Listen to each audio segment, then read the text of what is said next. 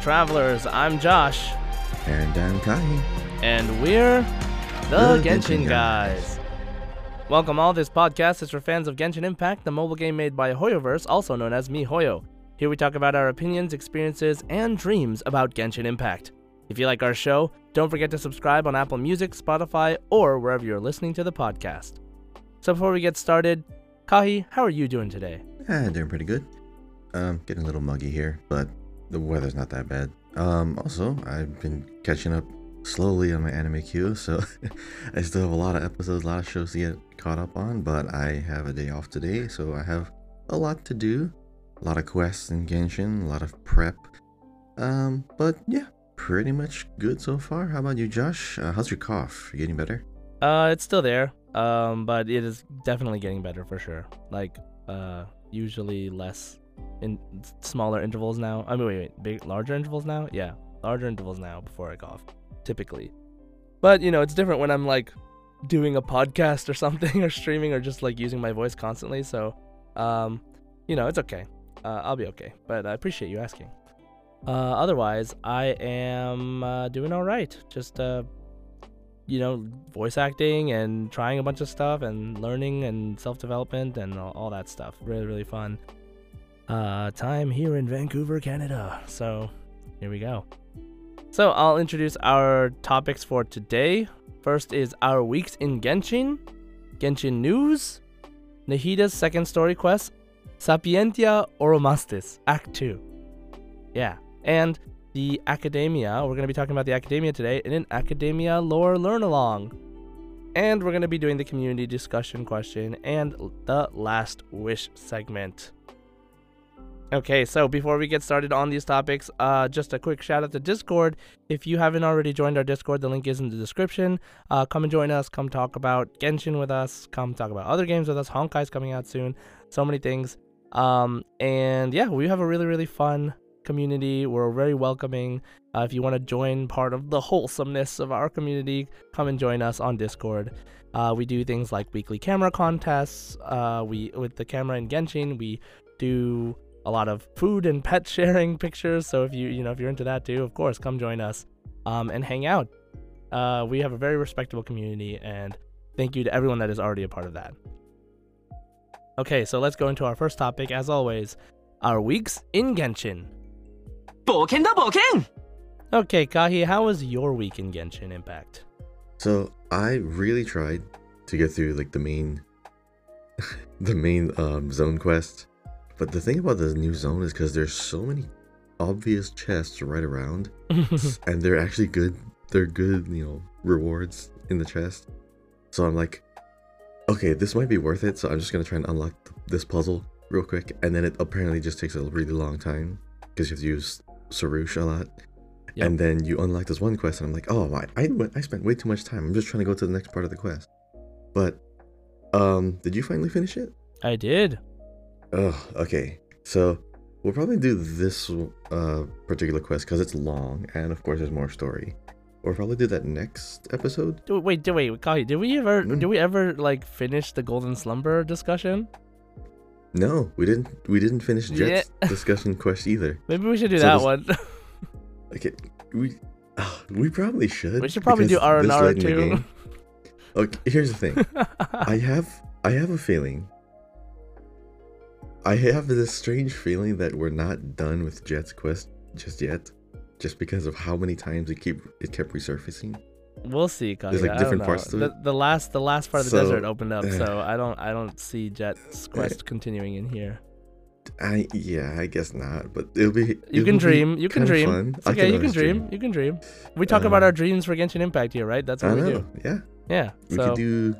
We'll probably do like once all the things in Sumeru are done. yeah, We'll do like a recap of like what was the best part of Sumeru. I would. I'd probably want to do that. Jeht should just get a vision and be playable. You know, Yeah, easy. easy peasy. Um, yep. I'm still saving. I'm still trying to go throughout the whole zone, unlock all the tel- teleporters. Um, this new part of the desert isn't very big, but it is very stuffed full of stuff. um, a lot of Dendroculus that I is a constant constant reminder that I probably should go back and try to unlock at least a couple more to get to one more statue level. Uh, I think all of the other statues I got to like max level except Sumeru, just Hmm. because you know it, there's a lot. Oh, we also just unlocked And the last area, so Yeah. Uh, I don't because there's so many that are in very specific locations. I don't know if I'll have enough time to go back and try to get everything before the next big patch and everything because there's more story, there's more quests, there's more Mhm. everything else. So, man, Sumeru was just chock full of stuff.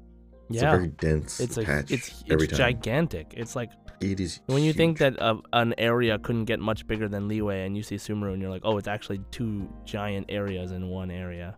It's crazy. and One- Inazuma and then Chasm yeah. was like actually cool, really deep. But then, hey, Sumeru kind of hmm outshines them all.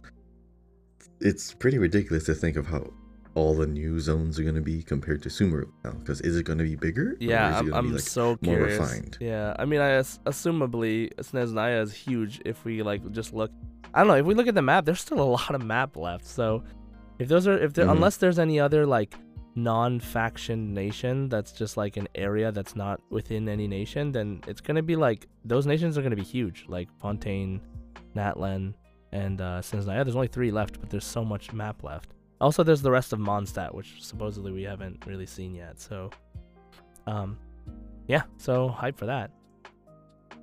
Yep. Um, other than that, yep, just doing some pre-patch farming. I just want to, I'm just, you know, gathering all the new materials that I can find because I'm still not too sure what Baizhu is going to require. Uh, I Mhm. told you I'm going to go after Baizhu, right? yeah, yeah, yeah. Yeah, after Baizhu, it's just, yeah, I mean, to a Fontaine. assumably he'll use like uh the new the new boss because he's a five star, so Mhm. he'll use the Inquisitor. Hey, but doesn't he drop electro things? I don't know. Just it's like one of those like um like the like how Yelan and Kuki use the the chasms like robot like worm. Like it doesn't really matter Mm. like what Ah, element it is. So Mm. yeah, they have those sometimes. It's a, it's a mechanical thing though, because this one has like an element tied to it, which is weird because it's electro. They didn't announce any electro character unless it's a hint. Well, we'll see. I would love for another electro character. Wait, how many came from Sumeru? Just Dori and Cyno, right? Yep, That's it. Hmm. Could be one more. maybe. Maybe coming at the last minute. All right. And uh, what about your week in Genshin, Josh? Uh, you've been streaming a lot lately. So this week, by the way, Kahi, I don't know if you saw, but I interviewed another content creator, um, and his name was Mythic Mage Hat, and he's a Twitch streamer, and very very fun conversation. We we talked about a lot of lore things, especially uh, we talked about his his crazy theories about like how Inazuma doesn't actually exist and Yae Miko is actually controlling everything, and that Makoto didn't exist. He says he's a Makoto denier. like, it was really really interesting conversation because um, there's a lot of really suspicious things that happen in Inazuma that isn't really explained, but we kind of just go along with whatever Yae Miko says. And so he has a lot of theories that connect to like, you know, well if that if this is the case, then why did this happen, or like why does this even happen, or what does this mean? And uh, we talked about it. So if you're interested in seeing that, uh, the VOD will be up on YouTube, but it is on Twitch on the Coffee and Culture Podcast official channel. Um, and the link to that is in the Discord. So if you are haven't joined already, join us. Um, follow Mythic Mage Hat on Twitter if you haven't already. Uh, sorry, follow Mythic Mage Hat on Twitch if you haven't already. Uh, really, really great guy, and he streams and they just kind of talk about lore on the on the channel. It's pretty great. So yeah, that was one thing I did this week. I have a feeling that sounds plausible because she had the gnosis the longest. Mm-hmm. Yeah, something like that. There was something about that too. Like Mhm. why would she have the gnosis Yeah. for so long and like all this stuff. So Yeah, so it's plausible. I can kind of see it. so, yeah, I've been streaming a lot. I streamed that entire quest that you were talking about, the Party World quest, and uh, I didn't realize it would take like almost six hours. Also, just like the Jeht quest, the second half Jeht quest. And that's Um, if you just focus on the quest. I got yeah. distracted so many I, times. I got distracted a little bit, but I really ignored a lot of things. Like I have to go back to some of those areas because I ignored stuff because I wanted to finish the quest. So, um, yeah, I mean, uh, but it was fun. The the new area is cool. It's like not too big, but it's vertical. It's very vertical. So and because you can fly around, uh, Sorush, it's like this whole thing. But Yeah, there's a lot of dips. A Yeah. lot of like, you know, pretty deep caves. yeah, so It's a very interesting place. The music is very nice. Um, uh, it was a, of course, that world quest is another quest worthy of voice acting that just doesn't have it. Like it's so important and like emotional, but like there's just no voice acting. So it's like, man, I wish I could hear, you know, people doing it. So we'll see what happens.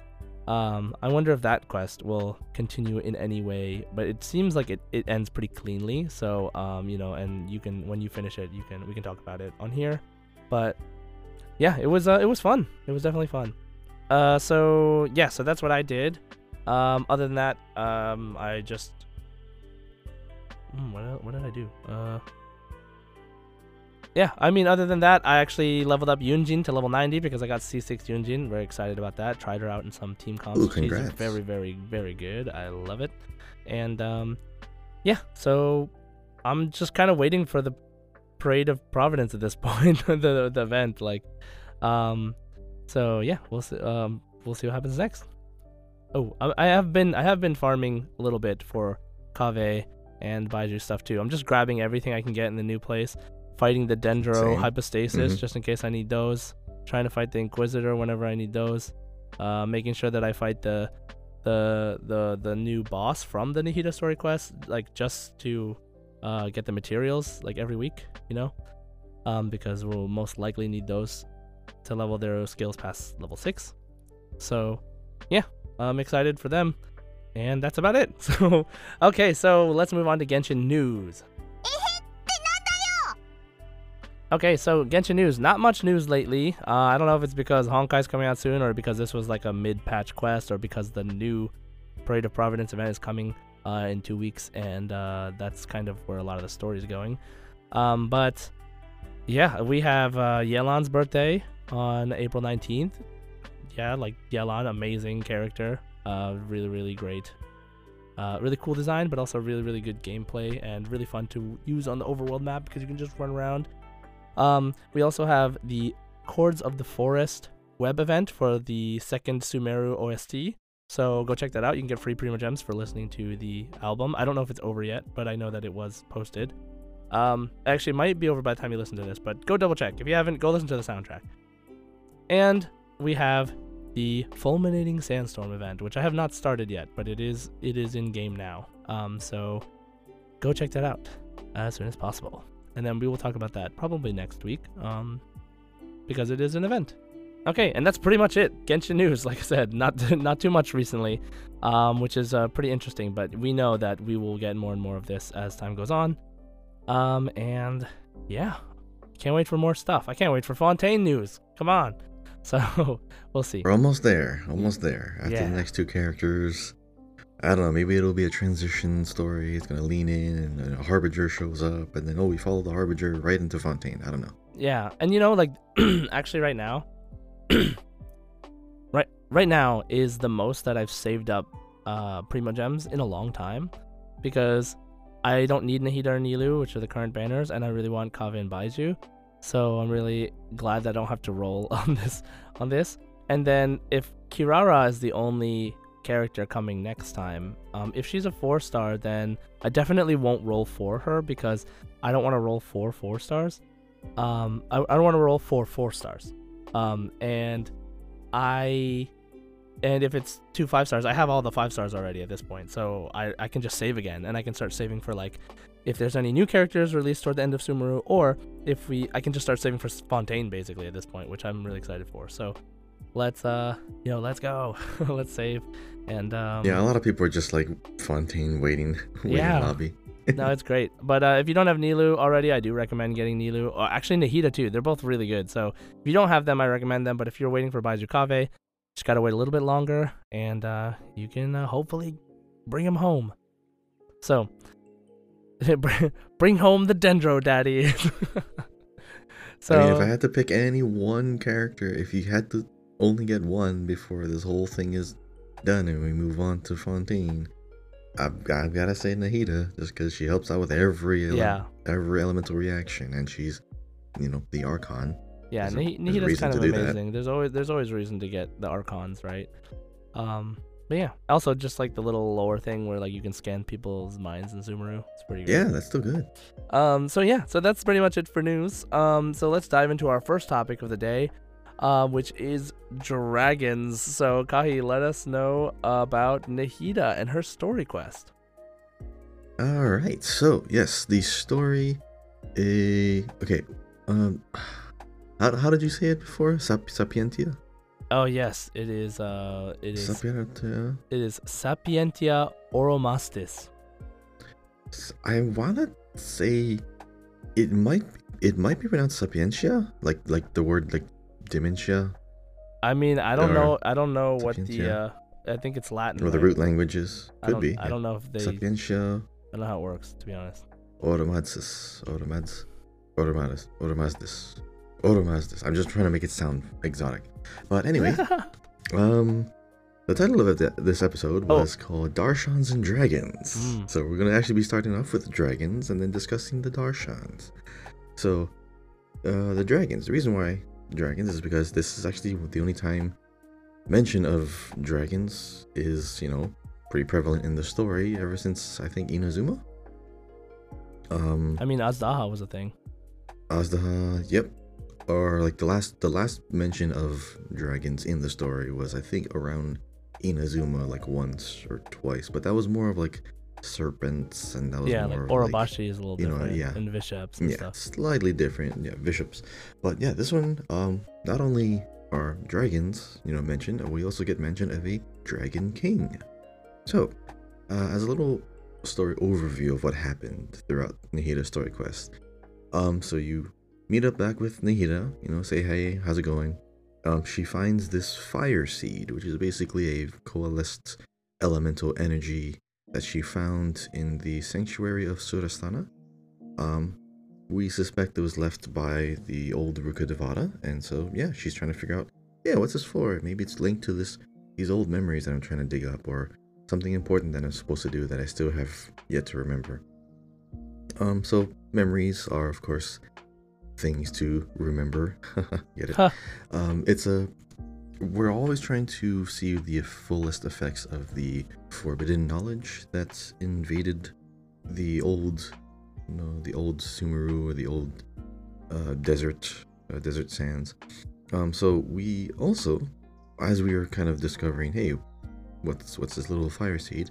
Um, suddenly we caught wind of a fungus that could talk, and this fungi was like a a little bit more of an evolved elemental creature that has pretty interesting implications of its origins, but we follow it and then we come to find out that there's more like it, and then we're trying to help it find its origin. And the origin, at this point in the story, we don't know, or it doesn't know because it forgot. And so you follow it around, you try to find some more of these uh, fungi creatures, um, and then we find this little group Nahida uh, learns how to transform into one of those uh, through its power and channeling. Apparently, it takes a lot of energy to do that. So, anytime we change or shift forms, uh, it, it apparently takes the power of an archon and some help in order to do that. Um, so, we find some more fungus, we find some more uh, hints about where the origin or the home of these fungi could be. Mm-hmm. Um, it takes us back to the chasm, which is an interesting turn of events. We go all the way back to the chasm again to find a geo fungi. And the geo fungi actually says some pretty interesting things here. So I took some screenshots of some dialogue that I thought would be pretty interesting to keep in mind. Um, All right. There was one. Hit us. Okay. With the dialogue, with the dialogue. Mhm. Not with your Uh, fists. oof. ah, there's so many, so many screenshots I took. Oh, so the geo fungi um said something uh, when we first found it, and there's a there's a few things I want to bring up. It said, "Wait, did you get smaller again?" So Rukkhadevata was not always, you know, the tall, like you know, perfected form of Nahida. Rukkhadevata, even back then, somehow had a way to shrink. I don't know. It's because she uses up a lot of her power, and then she shrinks, and then she gains it back, and she grows up again. Well, I think because like the with King Deshret, she like used up her Mm. power, right? And then she became smaller. Right. Yeah. Right, but that's I I thought that's how she ended up and just, you know, stayed that stayed that way. But for the Jill, she either was when her power depleted, that's how she stayed and ended up. But but the reason why is because I'm the Jill mushroom, at least from its perspective, um, said, Did you get smaller again? So he only knew her or Nahida or Rukkhadevata in this case uh, is you know her truest form, and then shrunk, but knows that it is possible to shrunk shrink again. Mm. So either, so to me that implies that Nahida could also, when she you know gains most of her power back, because she you know she's like the main archon, the main you know god again or something. Um, she her form could actually change back to somewhat normal, but that's just speculation. But it's just implied by the Geo Mushroom thinking, "Hey, wait, you're small again. Interesting." Um, the and speaking of changing forms, the fungi once you you know heal them or cleanse them, apparently like when they you know dissipate or wither away, they actually go back into somewhat of a cycle where their energies get just reused and channeled and dispersed throughout the land. Um, which was a pretty interesting uh, uh, I guess detail because back in Inazuma, I was remembering we had a quest with Yae Miko where she was also kind of like an exorcist of sorts, where she was guiding souls back to the cycle, so to speak.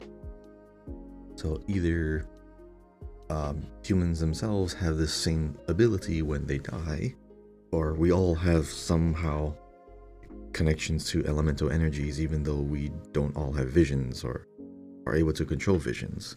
So this, um, even from the beginning of Sumeru, we are all we heard the the line that Nahida said, "This world runs in a loop, and there's cycles of all kinds." So it might be this, it might be the same kind of, you know, energy recycling cycle, or maybe slightly different, but there seems to be more similarities than differences. Um, so basically, we find all these mushrooms, all these fungi, and it leads us to the desert. And in the desert, we um, meet up with an, a very old and ancient dragon named Apep.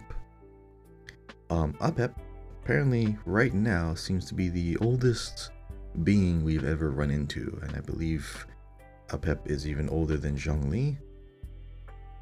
Um, because Apep apparently has knowledge of what happened, like even before the land was terraformed in a way, and knows about the apocalypse that happened. Right. So about so the- Apep is Mhm. Apep is like the Dendro dragon that ruled over Sumeru Mhm. before the Heavenly Principles. So before Celestia and stuff Right. came, like because uh, there were the the seven sovereign dragons that ruled the land of Teyvat Mhm. before the the outsiders came and turned it into what it is.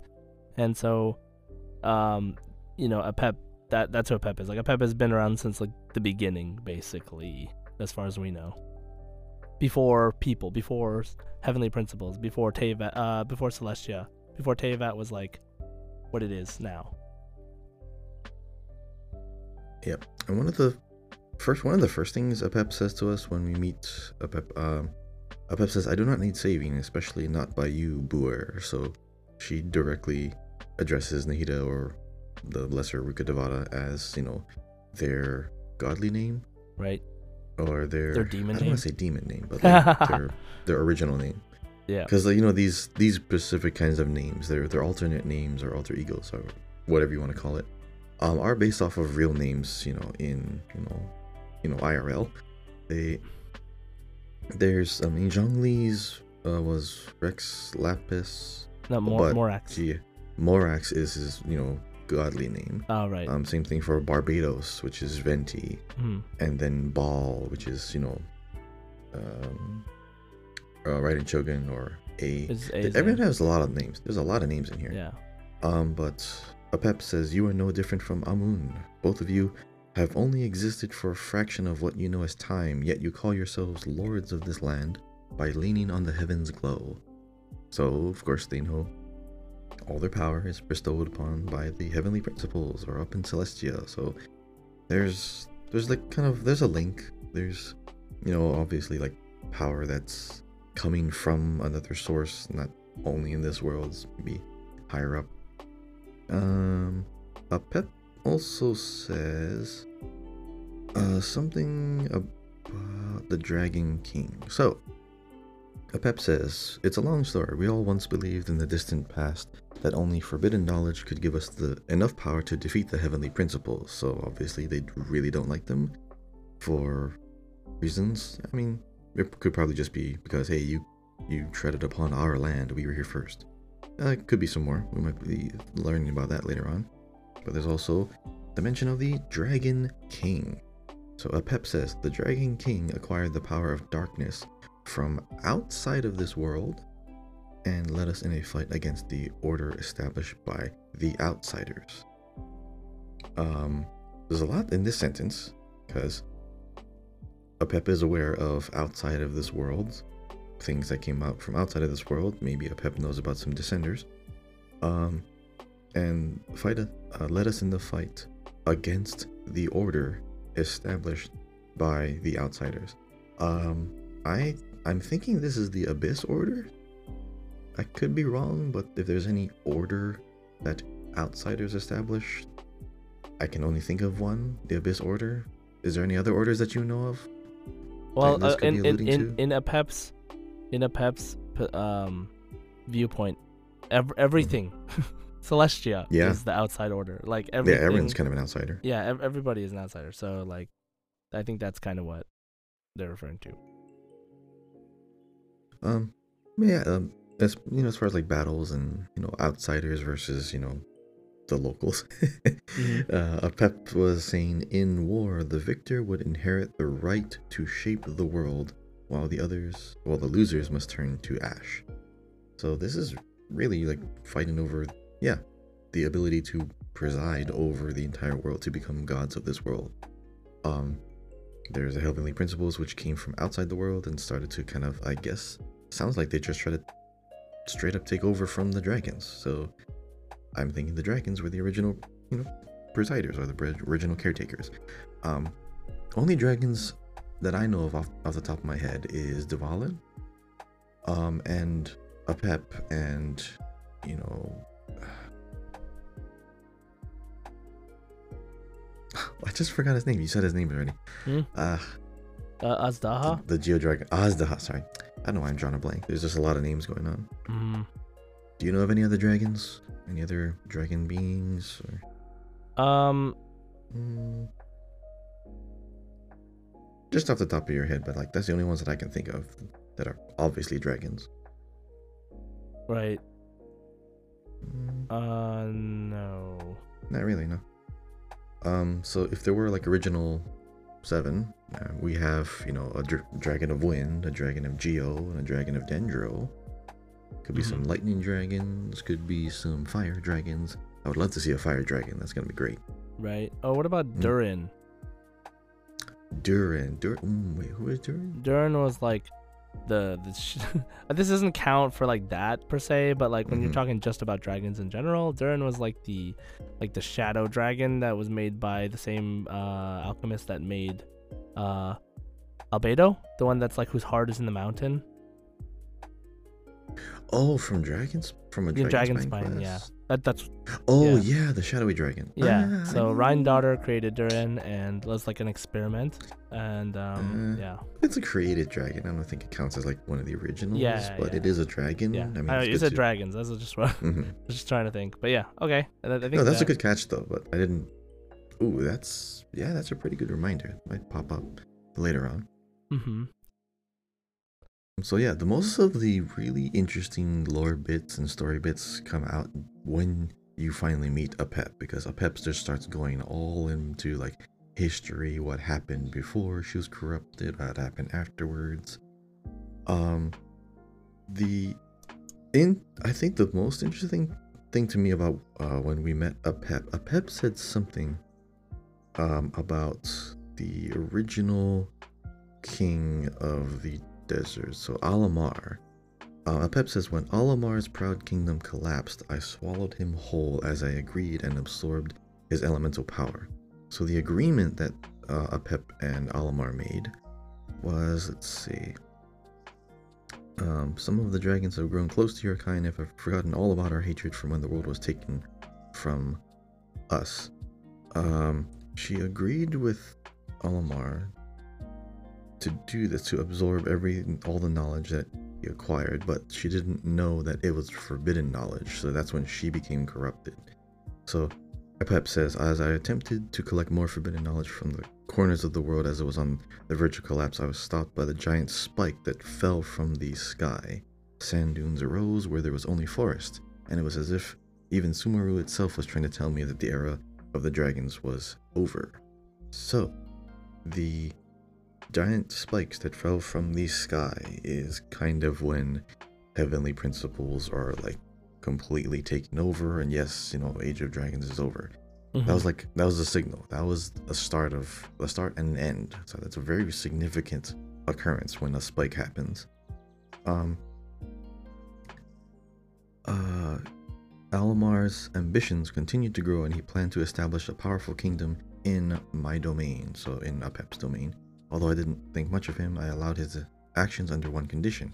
After his death, all the knowledge he came to accumulate would belong to me. So, in exchange for, yeah, I'll let you take over some of my area, you give me all the knowledge so that I can help, you know, fight against the heavenly principles, you know, later on. But, Mhm. you know, that's when she got corrupted.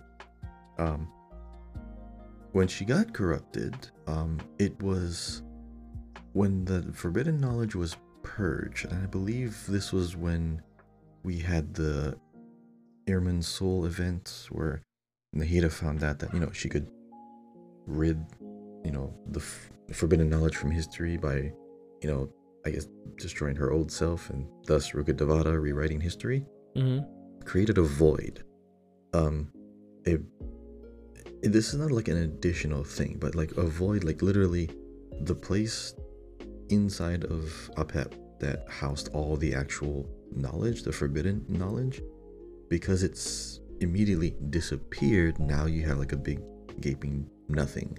Now this void, um, I guess somehow made Apep even worse because it had it kind of threw off some balance between its you know danger energy and trying to like hold back from like consuming from getting consumed by that void um nahida was saying that if we don't do anything that a apep's energy could just immediately disperse and overgrow everything so that was that's a pretty uh pretty interesting uh i guess warning because apparently that's enough energy to blot out the sun, overgrow everything in the Sumeru or the planet? Because she was saying like humans and like animals would fight over oxygen. So if it's that bad, I'm assuming this kind of energy could envelop the world. So that's uh, that's pretty that's pretty bad. Um, so yeah, we this is the only boss fight that I know of where we had to like help the boss midway through. Um, I think we were talking about boss fights um last episode, so um, this is next multi-phase one that brought up a lot of you know, a lot of dialogue throughout the fight. But Mhm. this is where like the major event happens. You fight Apep, you help cleanse it, everything's fine, everything's kind of mellowed out. Um, so Apep, after you know, causing Apep to kind of like mellow out. Uh, let's see. Apep says, "I admit that I fell for his trap. I was like a final failsafe in his plan."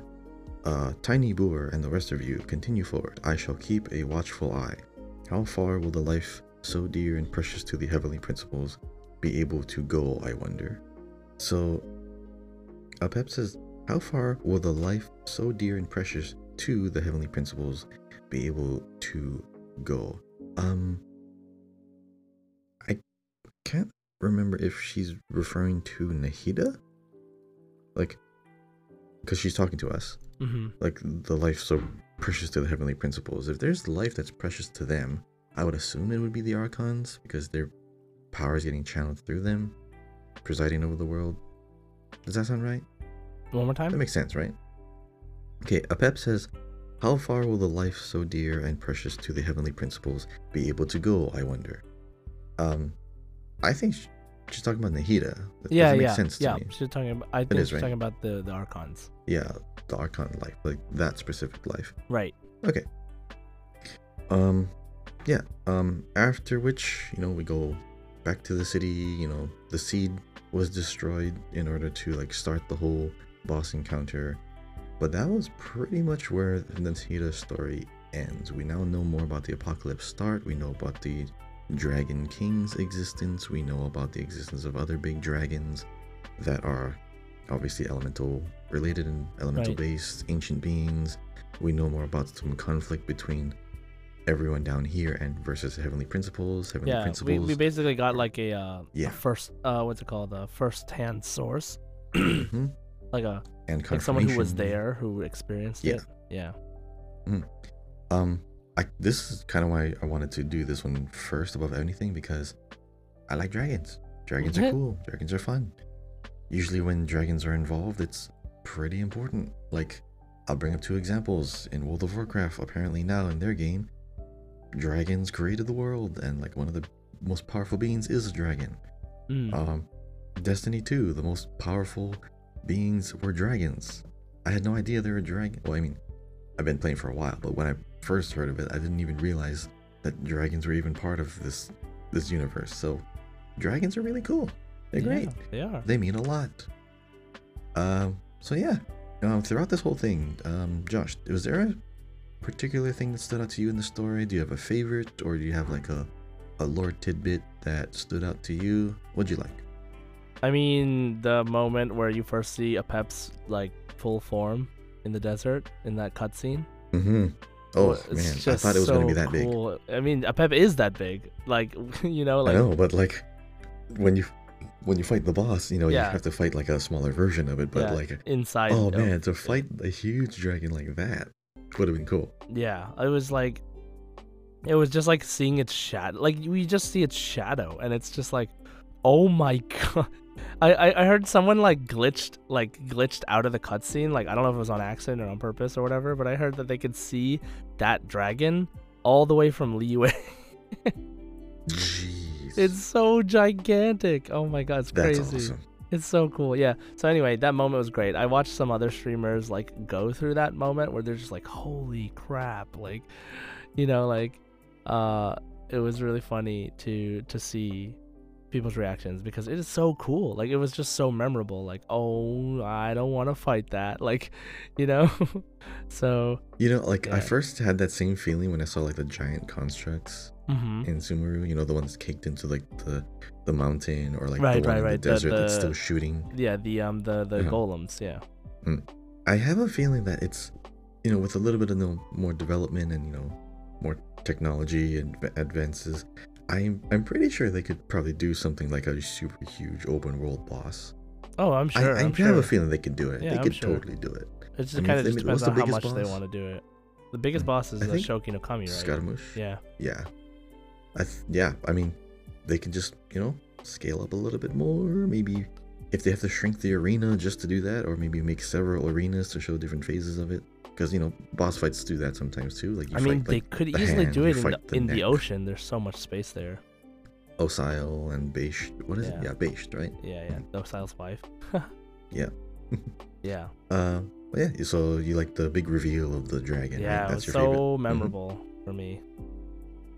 What do you think is the most important, like lore reveal, like f- from all of this? Uh, it's a good question. There's there was there was a lot.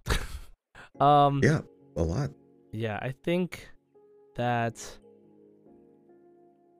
hmm Or like something we think- should I think really that I- remember going forward. I think it was this this um the, these creatures like these creatures like of Apep or whatever um that can like talk and stuff and that like live forever the like what the like what the mushroom was right Mhm. like not a Seelie just like an elemental being that can change form over time uh, you know like lives forever but dies if uh, corrupted by the forbidden knowledge um and then Mhm. turns into the withering like that like we basically we found out like what the withering was what the withering is and why it persisted even after we erased the Eleazar and everything, right? Like, well, why is it still happening? Um, even though we erased all the Eleazar, like, why can you still go out into the world and see Withering? Like, shouldn't the Withering just be gone? But that's not the case because we found out about the existence of this new sort of life form, or this new sort of being, and that that has actually that's actually not new and it's just been around forever, but we just found out about it. So, just like we found about the about about the Pari in the New World quest, which we will get to eventually, but um, you know, we're learning that there's so many life forms uh, formed from different things in this world, like the Aranara, the these these things, the Pari, like there's just so many. Um, I'm really curious. I don't know if it's because like this is the forest and and the life and uh like full of life and creatures and things and that's why they felt like it was like appropriate to have all this but like you know think about like we have the yokai in inazuma we have all these creatures Mhm. here in sumeru we have And the, the adepti, Adepti. right and then in mondstadt we have like the wolf like and the dragon Guardian and spirits, yeah, the I guardian guess. spirits sort Yeah. of so Mm. you know we, we've got a lot of interesting uh, regional specific beings and we just like in one patch got two of them uh, that we had not heard of up until this point. So uh, yeah it was pretty interesting. Uh, and uh, I guess to kind of wrap this up, um, since you're bringing up the, the fungi as like a pretty important thing to know that they can, you know, evolve, they can, you know, adapt, and they they can like actually change their forms over time based on like their surroundings. right. Um, I thought it was I thought it was pretty interesting because um, there there was an there was an anime called Eureka Seven where they had aliens that did the same thing. mm-hmm. So it's like a coral. They were literally a coral alien where they when they finally like landed on Earth, they just started to like absorb and grow and like fuse with everything that it, you know, got in contact with, you know, Mm-hmm. and it started in the ocean. So, you know, it started to talk to the fish, started to talk to the bigger animals, but because it's in the ocean, there's just so much mass to like, you know, absorb. It pretty much took over the entire planet. But with enough time, it actually figured out that, you know what, because we're already taking over the entire planet, um, there's nothing else to talk to. So humans had to like literally leave the planet thousands of years, and then they landed back on the planet, not knowing that was the original Earth. So see. now that they're back, the only way to communicate or like to really like keep you know communicating with you know objects or assimilating was not to actually assimilate the humans, but to actually create very highly concentrated versions of the alien consciousness into a humanoid form. And then that was how they started to create this race that of aliens. that's what eureka 7's about Yeah. wow i've never seen that show that's Yeah. crazy it's it's great. It's very deep, but it doesn't tell you any of this until way later. i see Um, so this this is a very interesting parallel because yeah, um, this particular one can branch off and say, hey, elemental being in this area, we've discovered. It actually says it. The the the hydrofungus says after communicating with various living organisms in Sumeru, we discovered that fungi are the life form most adapted to live in these lands. So they ended up looking like the fungi. right So every creature out there um, has is rooted. Their all their ancestors are just pure elemental beings that say, over here it's best if we turn into a wolf. Over here it's best if we turn into like a crane. Over here it's best if we turn into a snake. You know, so everything is still rooted to the same kind of being. There's just Mhm. different types. So I Yeah. guess this is yeah. Sumeru is the origin. I want to say like the origin of life. This area i mean it kind of That's why it's so that. important. yeah yeah um everything else uh, going forward i think we'll still have references to sumeru or possibly even we could come back to sumeru and like do some more stuff because if the chasm is an area that we kept going back to across several patches sumeru could be that literal area too and it changes and evolves so they could add more to chasm they could add more to sumeru i i have a feeling we're not done with sumeru even after we're done with sumeru yeah well we'll see what happens Yeah. right Mm-hmm. All right. So yeah, that is the Sapientia Oromasdis. wait did you have a favorite moment or most notable moment My most notable moment was when was basically the mention of the Dragon King and the original dragons. Mm, because we like dragons we, I like dragons, and we know more are coming.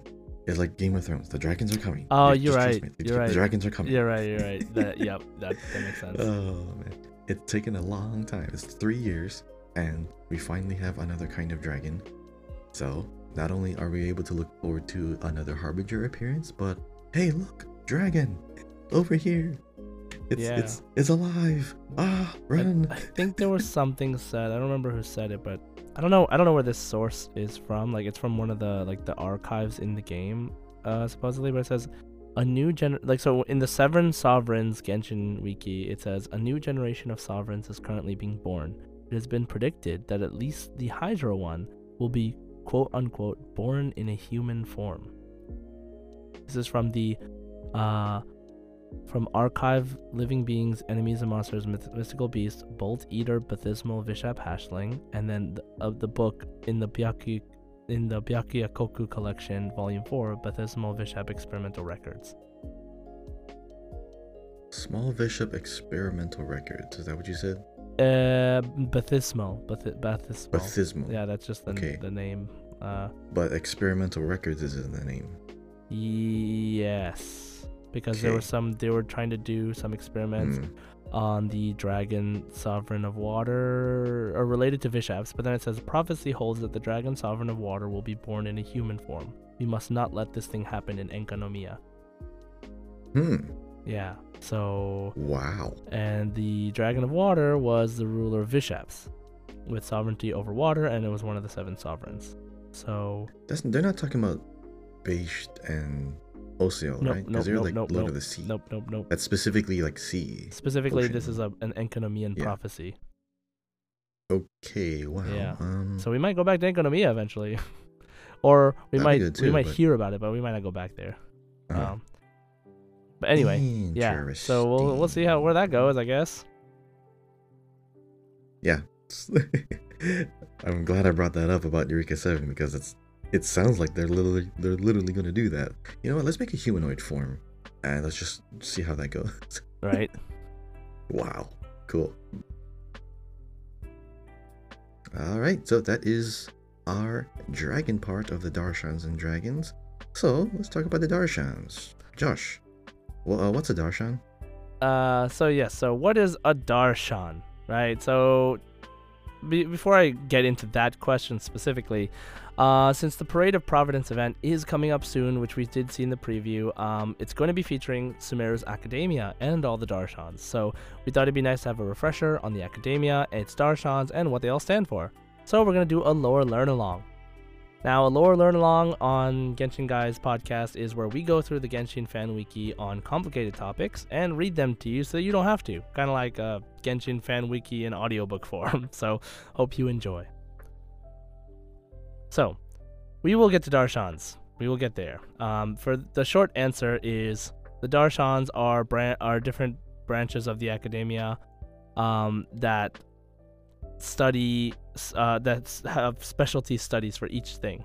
They're um, which I will go over later, but we will we will get to that. So first, let me just start with the Akademiya in general. Sumeru's Akademiya. Okay. The Sumeru Akademiya is Sumeru's main governing body, as well as the most prestigious institute in all of Teyvat. Located in the middle of the tree trunk of Sumeru City, it is particularly renowned for its corpus in arcane arts and historical records. The Akademiya accepts students from all over Teyvat and often sends traveling scholars, known as Driosh, to other nations to gather material for research. It is unknown how long the Akademiya has existed, but it was already a prestigious institute by the time of the Cataclysm 500 years ago. The Akademiya also takes a role as a governing body of Sumeru, handling much of the day to day affairs of Sumeru. Virtues and sins. The Akademiya has three virtues and six sins. Virtues are described in Sumeru's talent level up books, while the sins were deemed by the sages to be the sources of all crimes and banned to protect researchers from a careless pursuit of knowledge. They are the base of the Akademiya's rules, and the sages have been adding new rules and amendments ever since. Researching topics that are related to those sins will expose oneself to punishments, such as expulsion from the Akademiya or imprisonment. So the virtues are as follows Admonition. Admonition is the branches of the nation of wisdom. It comes from a pure heart and is to be paired with wise thinking, affording humble words, clarity, and good deeds conferring real meaning upon what is said. Ingenuity. Ingenuity is the leaf veins of the nation of wisdom. It springs forth from benevolent consideration, sets words of integrity on the right path, and should be completed by harmonious conduct. Praxis. Praxes are the roots of the nation of wisdom. They stem from an unwavering will, validate words of uh, validate words of honesty, and bring forth the fruit of wisdom. Now the sins are as follows: one, interfering with human evolution. Two, tampering with life and death. Three, delving beyond the universe. Four, investigating the origin of words. Five, revering re- revering gods without acts of devotion. And six, attempting the forbidden and fearing none. So, very interesting, right? Like delving beyond the universe is banned. so, what do you what do you think so far, Kahi? Anything catch your catch your ear? Beyond the universe seems a little ambiguous because either are they talking like outer space? Or are they talking about like? like I think they're talking about their universe. universe's reality. Yeah, I'm So and and space it's and remember is not a thing. these are banned because these are banned because no matter how much you research them or, or this one might be banned because no matter how much you research it you won't get any closer to finding out any answers so it's like a waste of time is kind of what it is Oh, so that's what they're thinking. So that or it, Hmm. they know that it's too dangerous that people should not be studying it are Because- you saying because if you die because of forbidden knowledge? i'm I, that sounds like it could be a thing um, so here's the thing. I'm. It's it's like a lot of actual, you know, modern day academics. Like you don't want to research something like uh, what do they call it? Like gain gain of function research because like why would you make a virus even worse just to see what you could do with it or make it like an antidote against it? Like you're literally making the bad thing. right You don't need to, just so you can make an antidote for it. It sounds like you're just trying to make a problem so you can solve the problem. And I don't really agree with that. But if you have something like, um, you know, a weapon, like, yes, we, we already have a lot of weapons. Is it good to research more weapons? No, we have a lot. But if you make like a more efficient one, I guess that's less, less, you know, less horrible. I, I don't know. It's very murky water, but I understand like acad- academics do have to ban certain lines of research because of the harm it can cause. But it doesn't sound like in these darshans they have these rules because oh it's it's gonna cause like problems or it's gonna cause like destruction. It's like it, they just if they're saying oh it's it's a waste of time, that already sounds like they're hiding something. So if Yeah. they're hiding something like don't research beyond the universe, it's because do they already know and they have to keep it a secret? mm. But I don't know. It's it feels like they're hiding more stuff if that's a rule. right They had a rule against um, mechanical beings, but Right. then they're still researching mechanical beings to some degree. Yeah, from the Karkata um, quest, Mhm. right? Okay, so let's uh, let's read on then. Academics. Nowadays, obtaining a degree from the Akademiya is notoriously is a notoriously long and stressful process. Gregor, who had been admitted, states that he will be old by the time he graduates and sees his parents again. Hosseini states that it is not uncommon for people to graduate after the age of 30, and that he himself, being less than said age, has his hair turned near gray from his research. Thesis defenses are by far the most difficult part of graduating. Several of the Drioche met in other nations expressed their anxiety over finding material for their theses and have changed their subjects due to extenuating circumstances or rejection from the review panel. Al-Rani downright fears the Akademiya and mentions that Soraya, who is apparently t- among the top of her class, has piles of rejected manuscripts. It is implied that there is a limit to how long a student can stay at the Akademiya without being able to graduate. Hosseini mentions that if he were to become a dastur, he could stay at the Akademiya longer instead of having to travel around Teyvat to conduct research. Lisa, who attended the Akademiya in her youth, managed to graduate in two years under advanced study, quote unquote, and is considered to be their best student in 200 years. However, she is not fond of her alma mater after realizing the cost of quote unquote uninhibited erudition, having witnessed raving mad scholars in Sumeru's forests and sages sitting in underutilized councils. She ultimately returned to Mondstadt and became a humble librarian, a decision that greatly baffles those who know how talented she is. Research. On top of academics, Sumeru Akademiya conducts research into various subjects. It is typical for traveling scholars to gather material and conduct preliminary research for their supervisors' projects and areas of interest, while researchers are allowed to stay at the Akademiya to conduct their research. After determining that no electrovisions have been given out in the past year, scholars at the Akademiya theorized this phenomenon was related to the Electro Archon's will and, in particular, the proclamation of the Vision Hunt Decree. This theory turns out to be incorrect when Raiden Ei reveals to the traveler that she was unaware this phenomenon was occurring, and that Archons are not directly involved in the granting or denial of visions. Due to certain constraints, she could not say what actually caused the halt in electrovisions. While research at the Akademiya tends to lean toward the study of ancient history, the arcane, elemental energy, and fundamental basis of the world, it also bears research of the more scientific and practical variety.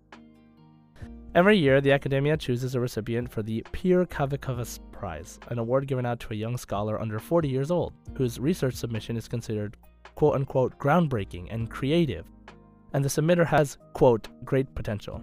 Recipients of this prize have all gone to on recipients of this prize have all gone on to win great renown in the Akademiya. Research into mechanical life forms is banned in the Akademiya, with students caught doing so running the risk of being expelled. It was initially tolerated and popular amongst those of the Spantamad, but when overzealous researchers began to perform unregulated vivisections and other cruel experiments on animals, it was immediately banned. Okay, so we talked a little bit there about being, you know, banning mechanical life forms, why they got they banned it. It wasn't originally banned, but it was amended later. Um, they give out a prize for most groundbreaking and groundbreaking and creative and great potential for scholars under 40 years old. Okay. Academic progression. A few different honorifics and titles have been mentioned in relation to a person's progress in their growth in their research and studies at Sumeru Akademiya. Drioche, commonly called traveling scholars, are students who have been granted leave from Sumeru Akademiya to wander and learn as part of their research process. Passing one thesis through the review process is enough to graduate from the Akademiya, after which they may be considered formal researchers. There is another subset of students who are confined within the Akademiya and do not leave until they graduate or otherwise cut their education short. So far, no honorific has been ascribed to students of this type. Dastur are formal researchers who have passed who have passed two theses through review process. Herbad are researchers of high prestige who have immense knowledge and hold leadership positions. The six great sages, also commonly referred to as just sages, are the scholars with the highest positions in, of power in the Akademiya. They are chosen based on a set of criteria to serve as leaders of the six great schools, one sage per darshan. They are granted administrative power over the Akademiya and also sit on the advisory councils. Some of their duties include assigning jobs and duties to researchers, for example, the role of the Grand Conservator. The Grand Sage is the absolute leader of the Akademiya. This role and title are cumulative with the one of Grand Sage, but little is currently known about what specific additional functions and powers this title implies. The Grand Sage's office is located above the House of Dana. Governance The Sumeru Akademiya manages much of the day to day affairs of Sumeru and is responsible for managing the Akasha system, a system which manages, which manages knowledge as a resource that anyone wearing an Akasha terminal can access. The knowledge in the Akasha is compiled from the wisdom of the populace, and the information a person receives is heavily regulated by the Akasha. Yae Miko ponders whether this system was brought up by Lesser Lord Kusanali or by the sages, however, it was revealed that the Akasha was the work of Greater Lord Rukkhadevata. The Akasha is the manifestation of the God of Wisdom's power, but Lesser Lord Kusanali has little to no role in managing it. But as the first Akasha terminal, she has always had her consciousness linked to the Akasha, giving her the ability to occupy the consciousness of anyone wearing an Akasha terminal, However, she has only occupied the bionic puppet Catherine's consciousness out of respect for other pe- for her people's free will. It is, re- it is revealed that the Akademiya sages, and by extension the entire government, are corrupt. Following Greater Lord Rukkhadevata's death, the sages were disappointed with the newly born Lesser Lord Kusanali's lack of intelligence, and thus sought to replace their god in an attempt to control knowledge and restore Irminsul. After Dottore II returned to Sumeru to offer his assistance in making a new god, four of the six sages began harvesting divine knowledge from crazed scholars at a secret facility, using the Akasha to create a dream samsara to harvest energy and spreading misinformation about the King Deshret's revival. The Amurta sage Nafis and the Vahumana sage opposed the plan, only to be locked up by the other sages in response. The sages modified Scaramouche even further to create their new god. The Akademiya is also an authoritarian, banning the transmission of information by non Akademiya sources and requiring plays to be approved by the Akademiya to focus on academia approved themes, before ultimately prohibiting public art performances altogether. After Scaramouche was defeated by the Traveler in Kusanali, Azar and the other three sages that collaborated with him were removed from their posts, with Nafis and the Vahumana sage being released from the imprisonment Azar had inflicted them. Four new sages are to be, are to be selected in the process personally overseen by Lesser Lord Kusanali. Alhaitham was offered the position of Grand Sage, but he refused. Nevertheless, Alhaitham became the acting Grand Sage to manage the Akademiya's important affairs before the new sages take office. He would ultimately resign and return to being its scribe, leaving the Akademiya without a clear leader for the time being. Okay, so that was basically kind of Uh, explaining the hmm. uh the story, that part of the Archon quest, the main Archon quest, and then a little bit of uh Alhaitham story. Uh, how many Darshans are there again? Like So- actual like Perfect, perfect question because the next uh, Mhm. section is the six Darshans. Oh there you go. So Sumeru Akademiya is currently divided into six Darshans, each of which has a specialty and designated color for their uniform.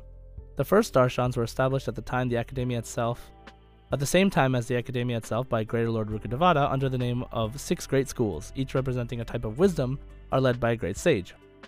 Although additional Darshans separate from these schools have been created throughout history, only the six great schools have stood the test of time. Nowadays, the six Darshans and the six great schools are nearly synonymous. So let me quickly go over the six great schools. So, Amurta. So Amurta is one of the six Darshans, the six main schools of Sumeru Akademiya. Its current sage, its current sage is Nafis. It includes disciplines such as biology, ecology, and medicine. The recognized color is green. Mascot on the mascot on the school symbol resembles a huma bird. Okay. Uh Amurta was one of the first ones, or okay, okay. Um, it remains the largest darshan to this day. So characters of note who are part of Amurta. So there's a lot of NPC names here. I don't see any playable character names. So yes, so we don't have any playable Amurta characters. So next is Ratawa, Rat, uh, Ratawais, Ratawahist, Ratawais. Oh, I think I think someone uh, I forget who, but I think they were saying it's Erdoweiss. what is it? Erdo Erdoweiss? Erdo, Okay, Erdoweist. Erdoweiss. Erdoweist. Weiss. Erdoweist, Yeah, okay. I don't know. I, I think Okay. that's how it's supposed to be because it sounds it sounds correct. Erdoweiss. Uh, okay, let's just say Erdoweist then. Uh, so don't come after me if the pronunciation is correct incorrect. I will learn eventually. Re- It's a uh, game too. Erdoweist. Okay, so its specialty is illuminationism, or the study of stars, and it includes disciplines such as astronomy and astrology. Its color is blue. Azar was formerly its sage and also formerly the Grand Sage of Akademiya. The mascot on its symbol resembles an elephant. Okay, so uh, encompassing objects such as astrology and astronomy, the art er? Okay. The Erdo, the. School believes that studying the stars will lead to the truth, and the stars will write people's destinies. In Sumeru, only academics are allowed to study astrology, although other methods of fortune telling are allowed. Okay, so no notable. Uh, there's no. Oh, oh.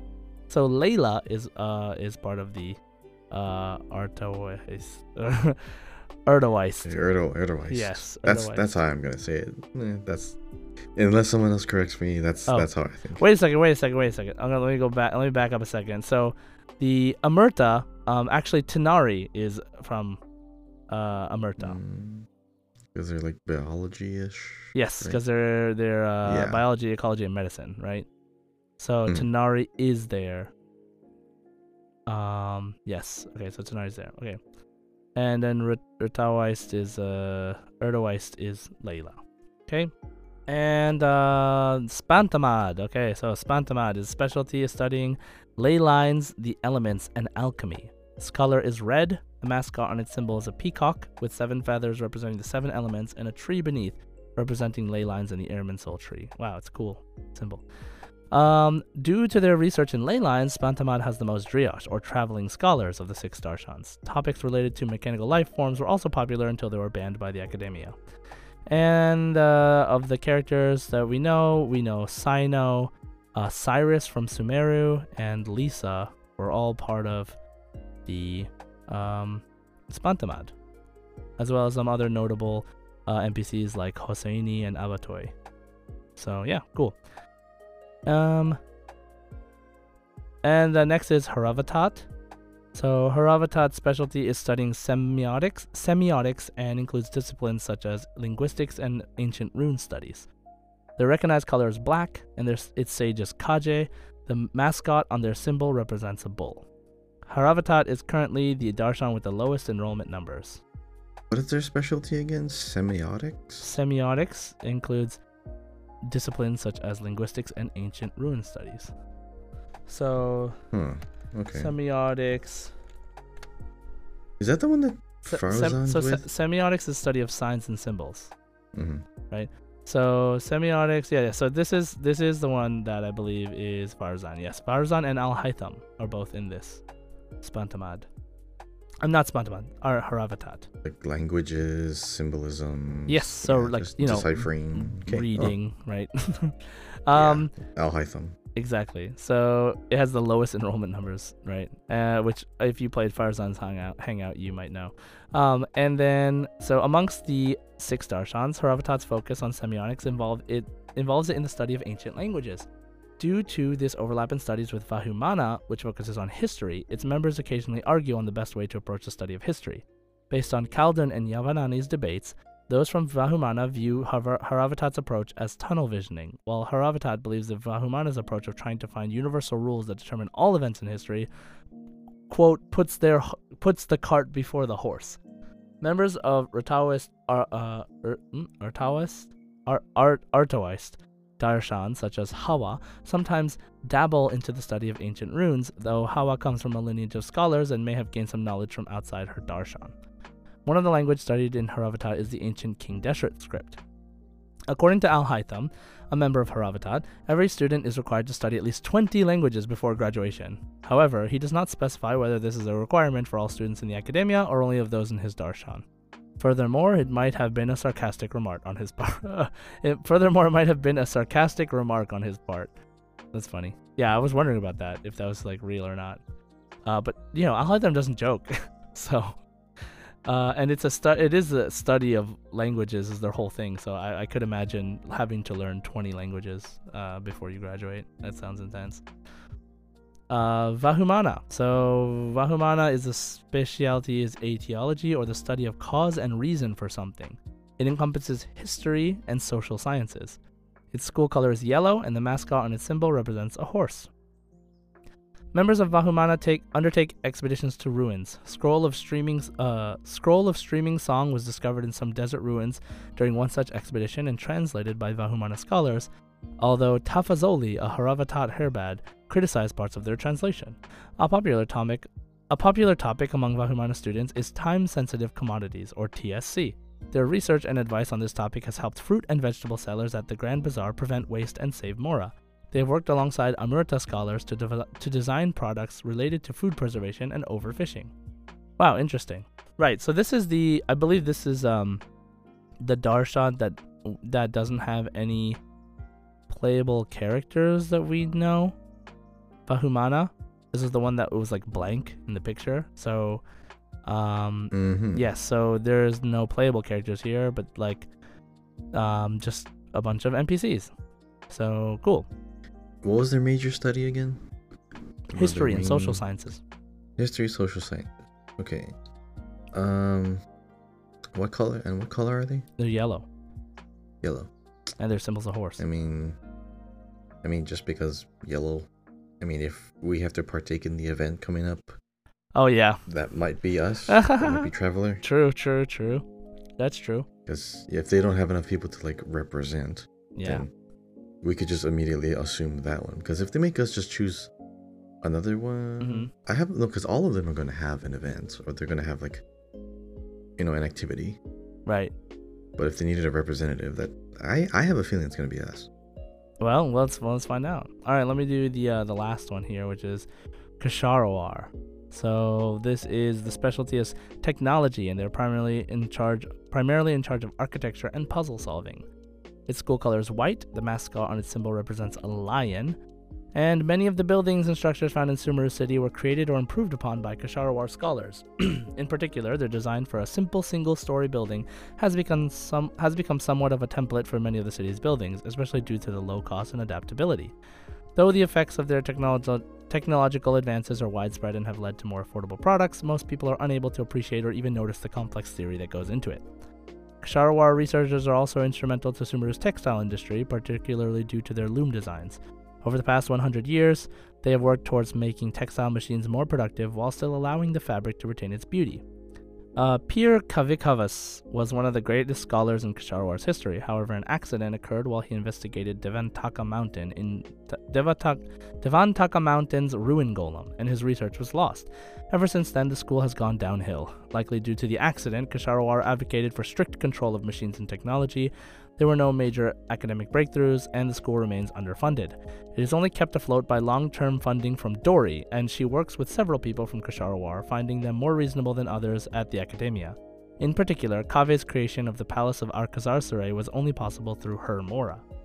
So Kaveh is the only character that we know from uh, Kshahrewar. There's only 10 characters that we know who are or were a part of Kshahrewar. Um, so, and hopefully we'll learn more about that in the event and with Kaveh. So, yeah, so those are the six Darshans.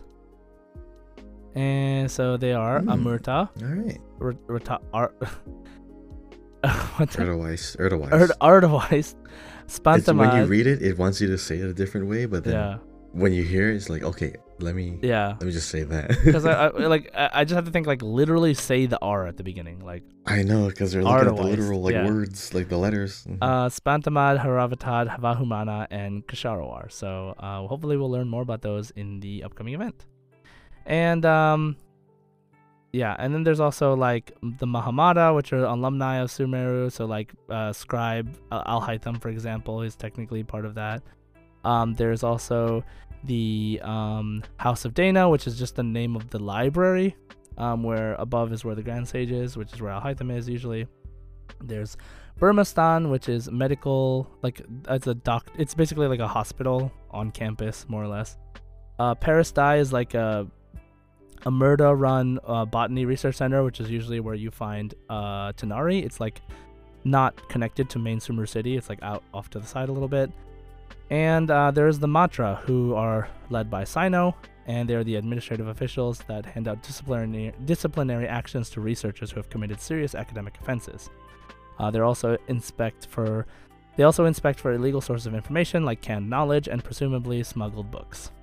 So, uh, yeah, there is there this Akademiya their Akademiya is so complicated, like I said. But I just wanted to kind of go over a big overview of like what the Akademiya is and the six darshans because we're probably going to know about it more in this upcoming event or we're going to reference it in some way or another.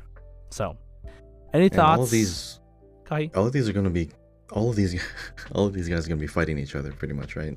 Uh, upcoming event. I mean, in, so in the event, it looks like it sounds like there is like a like a Mhm. sort of sports esque event where, um, they do compete against each other, kind of like sports teams. But you know, typically they work together, right? Like typically they they debate amongst each other to to push each other to higher researching, uh, lengths, for and also to hold each other accountable, but then also to like help each other accomplish each other's goals because sometimes um, they work together for like a common goal, for example.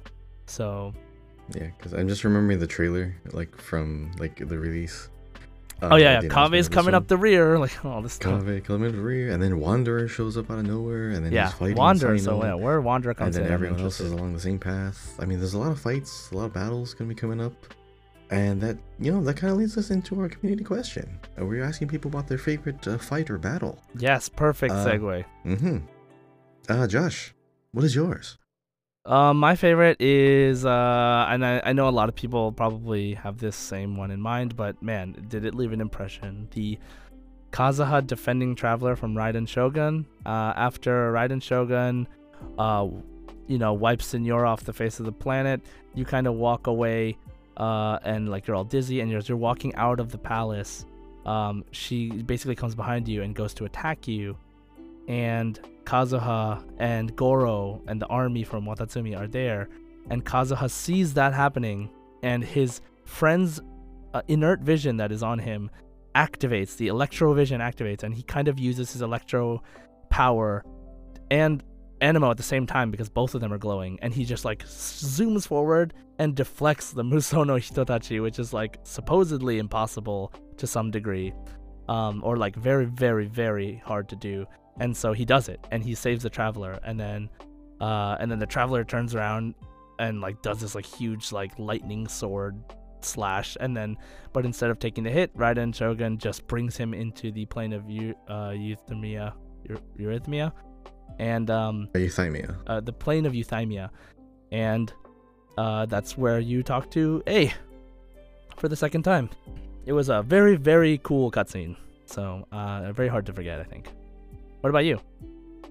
Um, yeah, since this was our last episode, like I mean, we talked about this previously. Um, I talked about the Raiden Shogun fight being my favorite in-game fight, but as Mhm. far as like battle scene, um, I think it might be the it's it's technically like two fights, but it's the Liyue fight when we first fight um Osial and then we fight Obeisht the next time um, because there was a lot of meaning to the fight itself for and for what it meant for humanity. Because the first fight, we actually had to help the help of the Adepti because you know they're still in living in the age of gods and humans, um, and so we had to like band together and defeat you know the the incoming um, Lord of the Vortex.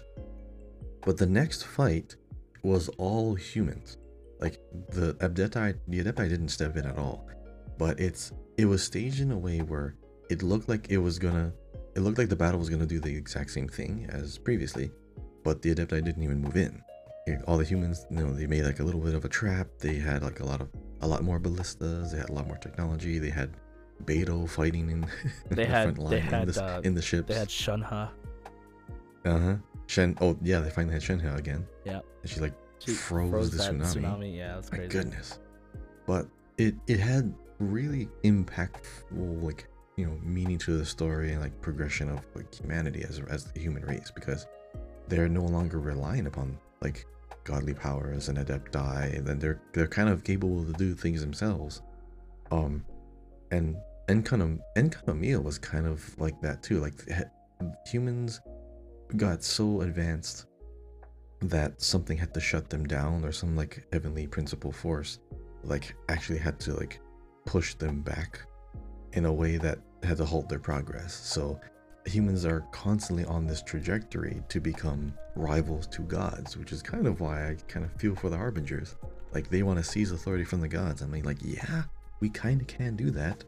And we've been like suppressed before and of course the gods are or the heavenly principles are they fear us for some reason. So yeah i can kind of i can kind of get with their mentality or their uh, their justifications but yeah that was my favorite like battle scene or fight scene because of like its meaning its impact Right. uh, but what about our discord uh, what's the discord people saying So let me let me go through the Discord. So, um, Paimon said Apep's fight. I find it fun and I absolutely love the music. Uh, Sarah Q says Kazuha blocking Raiden's attack was easily the most epic moment. It was also the first time we ever saw two visions at play. Yep, same. Uh, Strawboober also onto that comment. 100% agree. First goosebump moment I had in Genshin. Um, and what else? Let's see. Fox with Wings says, I have to say, Osial, the whole thing was so epic and emotional. Everyone getting together and supporting each other to face danger really gets me. Yep, that's like the one you're talking about. Um, uh, I have Retro Sky says, I have to say two. The one where you and Nahida defeat Scara, I love how emotional it gets and how we see a bit of his broken side. And the one where Kazuha blocks the uh, Musou no Hitotachi. I love my dear Anemo boys.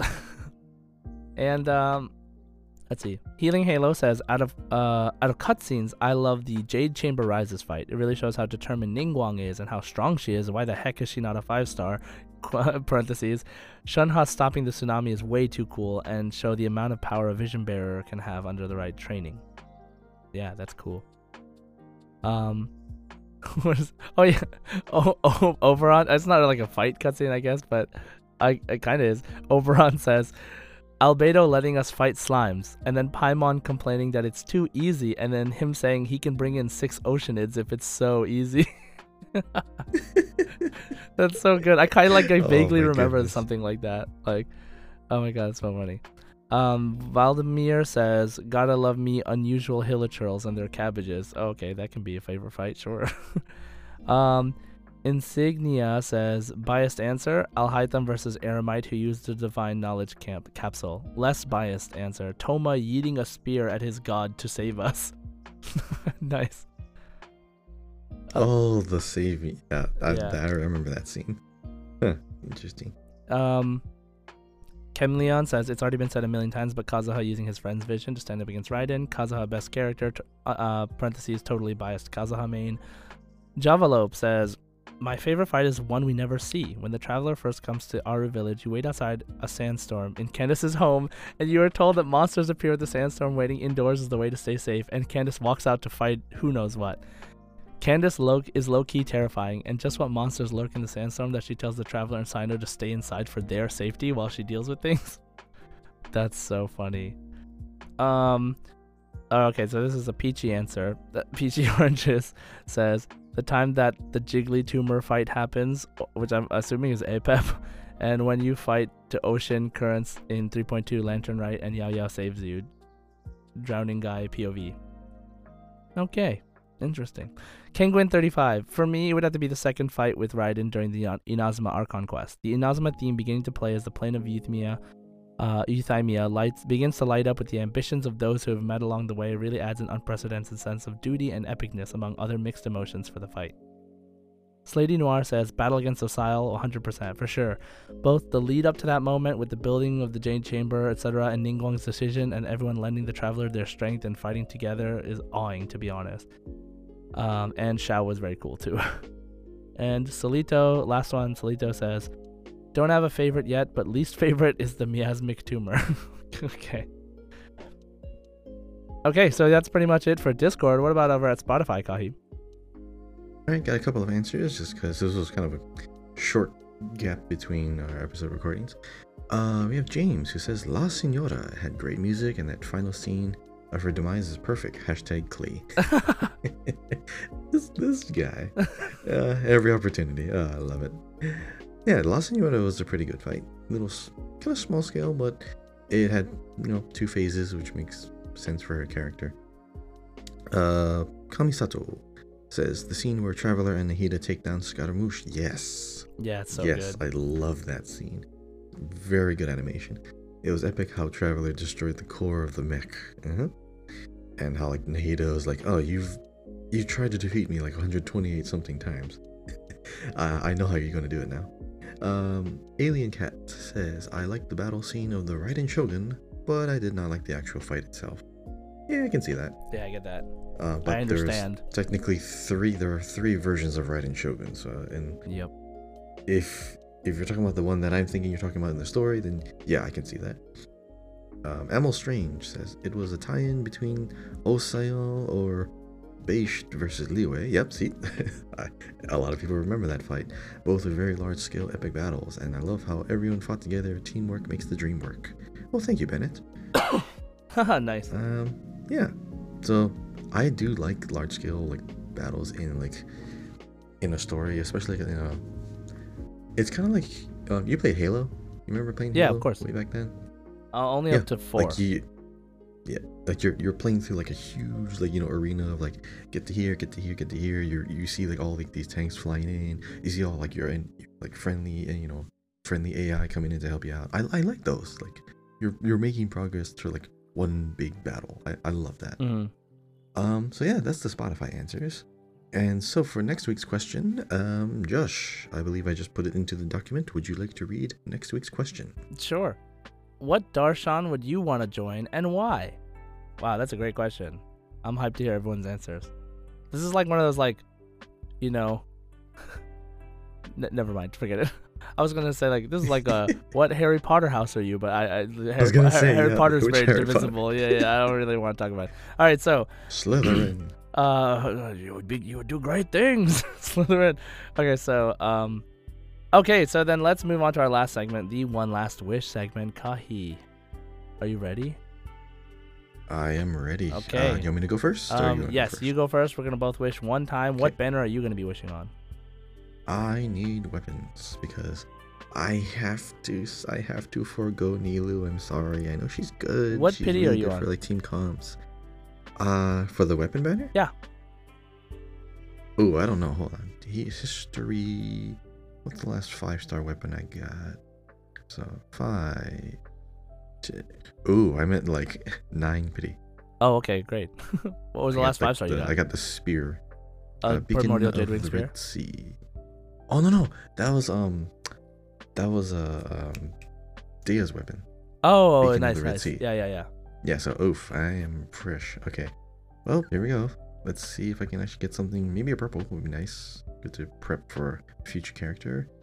Wish going up, and it is blue. Oh, and so am I. and so are you. Mhm. What is it? Ooh, thrilling tales of dragon slayers. Oh. oh, how fitting. Oh, dragons.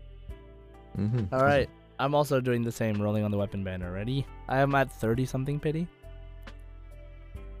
Here we go. Critical. And blue. yeah, yeah, I got the slingshot. Woo. Okay, well, there we go. So, Congrats, I guess. uh, that's okay. You can take that back.